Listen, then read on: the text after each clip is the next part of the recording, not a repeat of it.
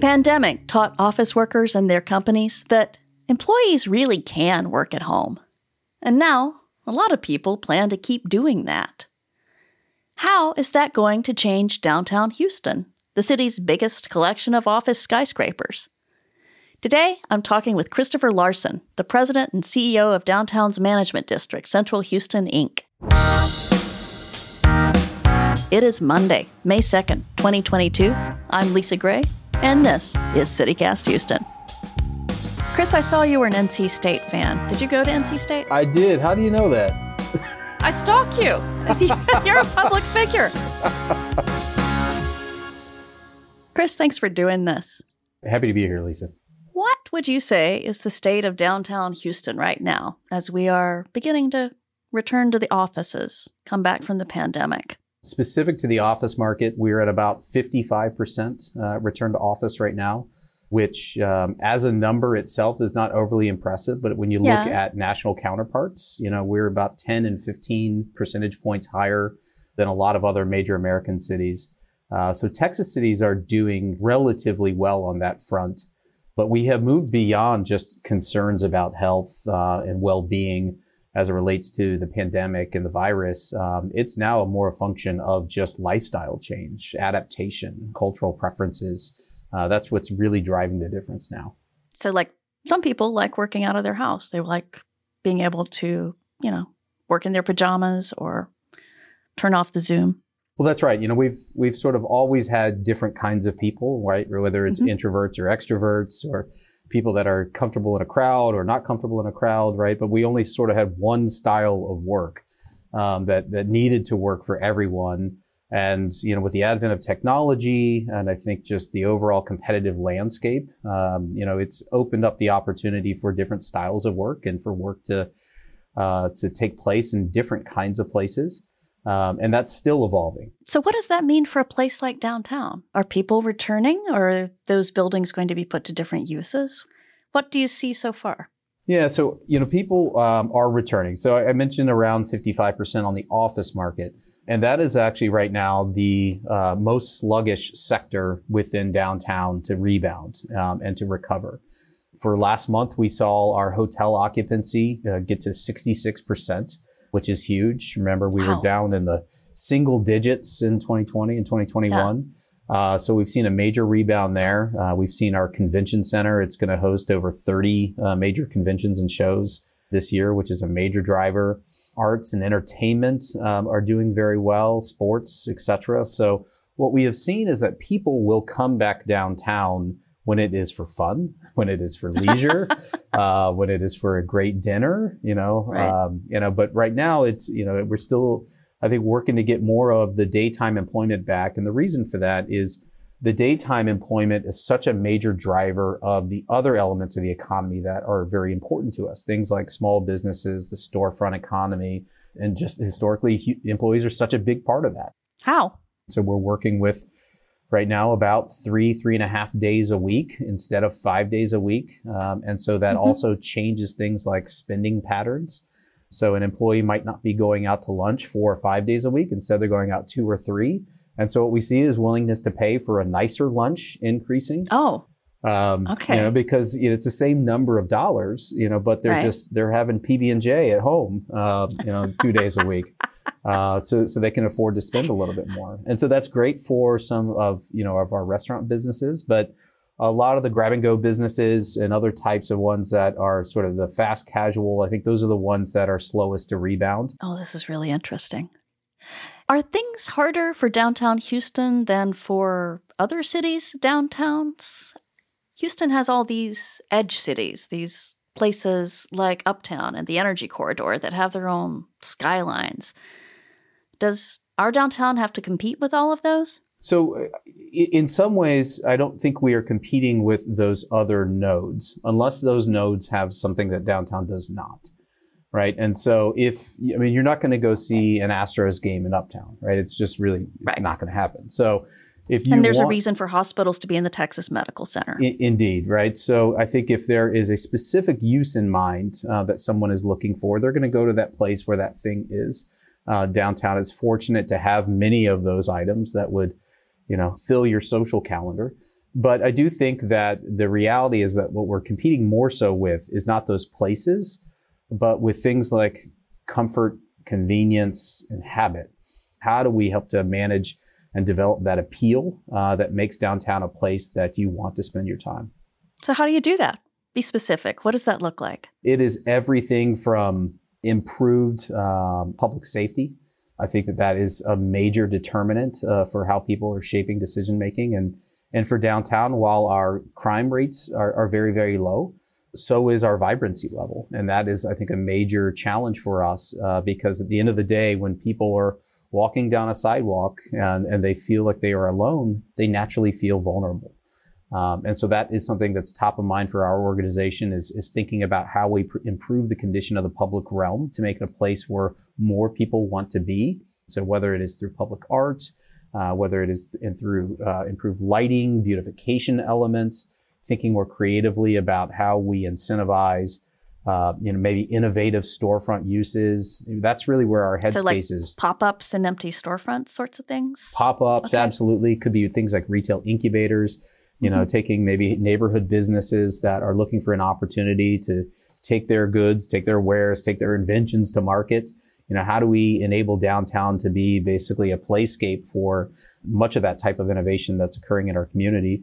Uh, and then it's also, in some ways, it's, it's getting back to basics. You know, I mean, we've got these huge drivers in downtown, things like Discovery Green, Market Square Park, um, you know, that are really receiving right now historical levels of, of utilization. So our challenge as urban designers and thinking about, you know, the urban landscape is how do we enable those people to extend their stay? So they're not simply coming to Discovery Green, but we want them to be able to come and, and do Discovery Green and something and something else.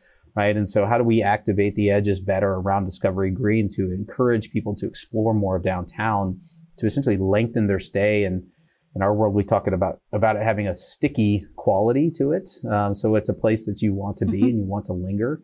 Um, and, and that's really some of our thinking right now. So, so that if I'm walking by on a sidewalk, I see something that I want to go in. That's right. It's that simple. I mean, it's, it's, it's, it's, I'm not just looking at a parking garage. It's, yeah. it's you see something that you want to go in. You see a place you want to stop. You see something that you know intrigues you to want to just enjoy, uh, you know, and have a gander at. Um, you know, that's that's really what we're looking for. This is such an inversion of the downtown that you know I got to know when I came to Houston a gazillion years ago. It was purely a place to work. It emptied out at five o'clock, and this sounds like almost that you're trying to attract people to come play downtown so that then they will be more likely to stick around and work. It's exactly that. Um, yeah. and, and in some ways, what we know is that Houstonians want to be outside. And I know that runs counter to what a lot of people believe. And counter to the tunnel system downtown. And counter too. to the tunnel system. But I yeah. you know, I challenge you to to take a walk in EaDo, take a walk in the Heights, mm-hmm. take a walk around Montrose. And what you will see is that these neighborhoods are teeming with people who are enjoying being outside. And so you have basically businesses that have adapted to be able to embrace the public realm and the outdoors. And it might not be 365 days a year, but it's it's probably 250. Um, you know, and so that that's a major starting point for us. And we need to look no farther than really the neighborhoods that surround downtown to see that playing out. Yeah. So you just moved here in October from Hollywood. You were managing basically the Hollywood, California version of Central Houston. That's right. There's just no difference, right, between Houston and Hollywood. They're exactly the same. There uh, are many differences between those two places. Um, uh-huh. But at the end of the day, it's it, it still comes down to people, right? And and cities are best when cities are designed and built to serve the people of their community. You know, Hollywood is particularly different because the proportion of visitors versus residents is is just an upside down equation. Uh, so who Hollywood is for is a major tension point, um, you know, within Hollywood because it's locals versus visitors. Oh, um, interesting. Um, yeah. Whereas, uh-huh. whereas Houston, I think the competition is a little different. It's, it's more so about the idea of what downtown was for maybe 30, 20, 10 years ago versus the idea of who downtown is for moving forward. And we've already seen, you know, a significant diversification of land uses to be able to transform that idea of the historical definition as a central business district into something that it's becoming, which is more of a neighborhood district, you know, with a significant workforce population. But the more different kinds of people that our downtown can appeal to um, and include into basically our area, the healthier it will be. Oh, that's interesting. I wanted to ask about one specific building. One of our CityCast listeners, Matt Lanza, asked what is going on with the old Days Inn building next to the downtown Y. It's that 30 story eyesore that hasn't had glass in the windows in decades, the one that's covered in graffiti tags. I have, you know, in my few months on the job so far, I've already had multiple conversations about it. We'd love to see it transformed into something like affordable housing or some other type of land use that meets a need within downtown. But what we know is that it's available and it's for sale. And it has been for 20 years. and I think yeah. that a lot of development teams have um, have taken a swing at it and have tried to figure it out. It is a, one of a couple of eyesores um, that we are particularly focused on next year. Yeah. What has you excited right now about downtown? What's the best thing you're thinking about? You know, I, I really think it is um, a couple of things. Number one, it is the fact that there is this renewed optimism for getting back to something that feels like a new normal at the very least.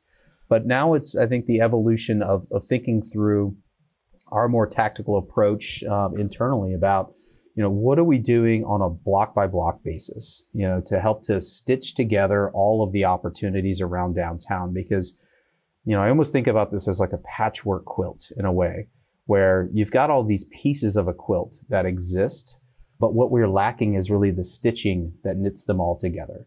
Um, and so while you have the ballpark, while you have the Toyota Center, while you have Discovery Green, while you have the office towers, etc., it's really those spaces in between where we need the most improvement. Um, and to me, that's terribly exciting because that's work that we can do fast. So, what would specifics? What would that be? What can you do specifically to encourage me on? Just pick a block.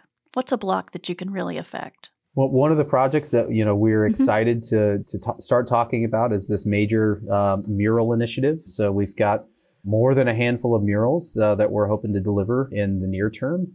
And that will help us to transform entire blank walls of buildings um, into something that not only conveys a thematic uh, representation of the community, but is also something that helps to distract your mind as you're moving throughout the downtown. And that is and is maybe even selfie worthy. yeah. I mean, yeah. these these will be more impressive than a pair of wings uh, on the side of a building. I can assure you that. Can't wait to see that. All right. Well, Chris, thank you so much for talking with us. Thank you, Lisa. This was a lot of fun. That was Chris Larson from Central Houston. And now I'm here with producer Farrell Gibbs. Farrell, what is it that you said is going on with the Houston Texans?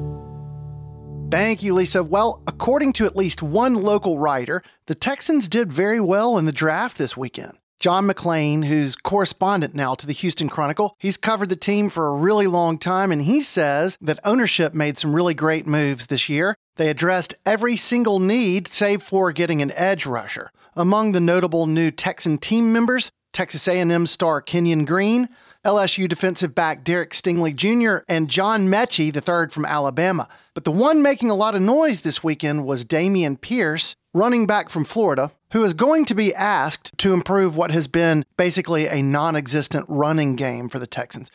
Houston was only one of four teams in the NFL that McClain gave the grade A or higher. The only team to score higher than the Texans was the Jets with an A plus. That is it for our show today. If you don't already get our newsletter every morning, sign up for it. It's free, it's good. It is at houston.citycast.fm. We'll be back tomorrow. Bye.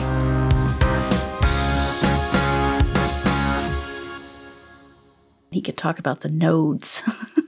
that sounds like something that gets infected, a node.